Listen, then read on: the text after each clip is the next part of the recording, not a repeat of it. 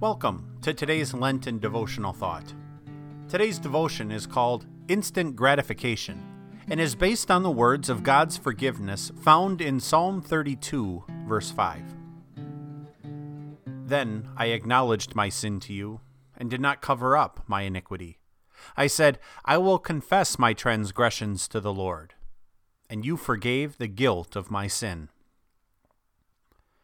The expression instant gratification has become associated with people who expect to get what they want when they want it. Instant gratification is viewed negatively because it takes the easy way out. The opposite of instant gratification is delayed gratification. Psychologists say that people who are willing to delay gratification will generally be more successful in achieving their goals because they have the ability to wait for something better. In most areas of life, it is probably better to practice delayed gratification. But when we talk about the forgiveness of sins, isn't instant gratification a better model to follow? How often do we unnecessarily persist in carrying heavy burdens of sin, guilt, and shame without going to God with a repentant heart? How often do we unnecessarily hold grudges against other people because we are unwilling to say those three simple words I forgive you? Spiritually speaking, isn't it true that when we cover up our sins instead of confessing them, or withhold forgiveness instead of offering it, we are delaying the gratification of forgiveness for which God paid so dearly? The psalm writer, King David, says, I will confess my transgressions to the Lord, and you forgave the guilt of my sin. When David finally was willing to own up to what he had done and confessed his sin, God forgave him instantly. There was no delayed forgiveness. There was no trial period where David had to prove he was really sorry.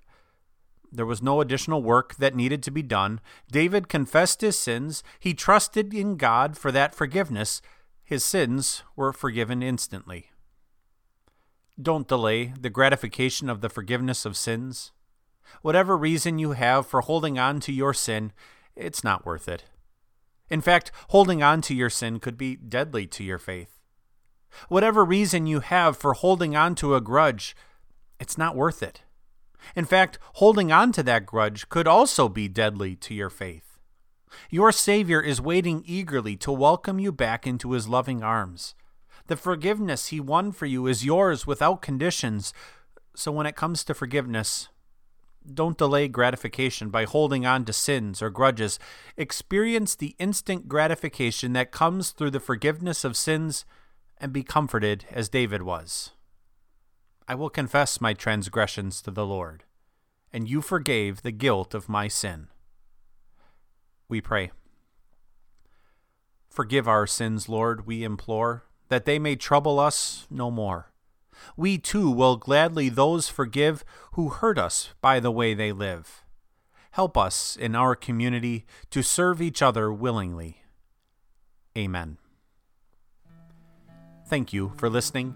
I pray today's devotional thought strengthened you in your faith and in your relationship with your Savior. God bless and keep you.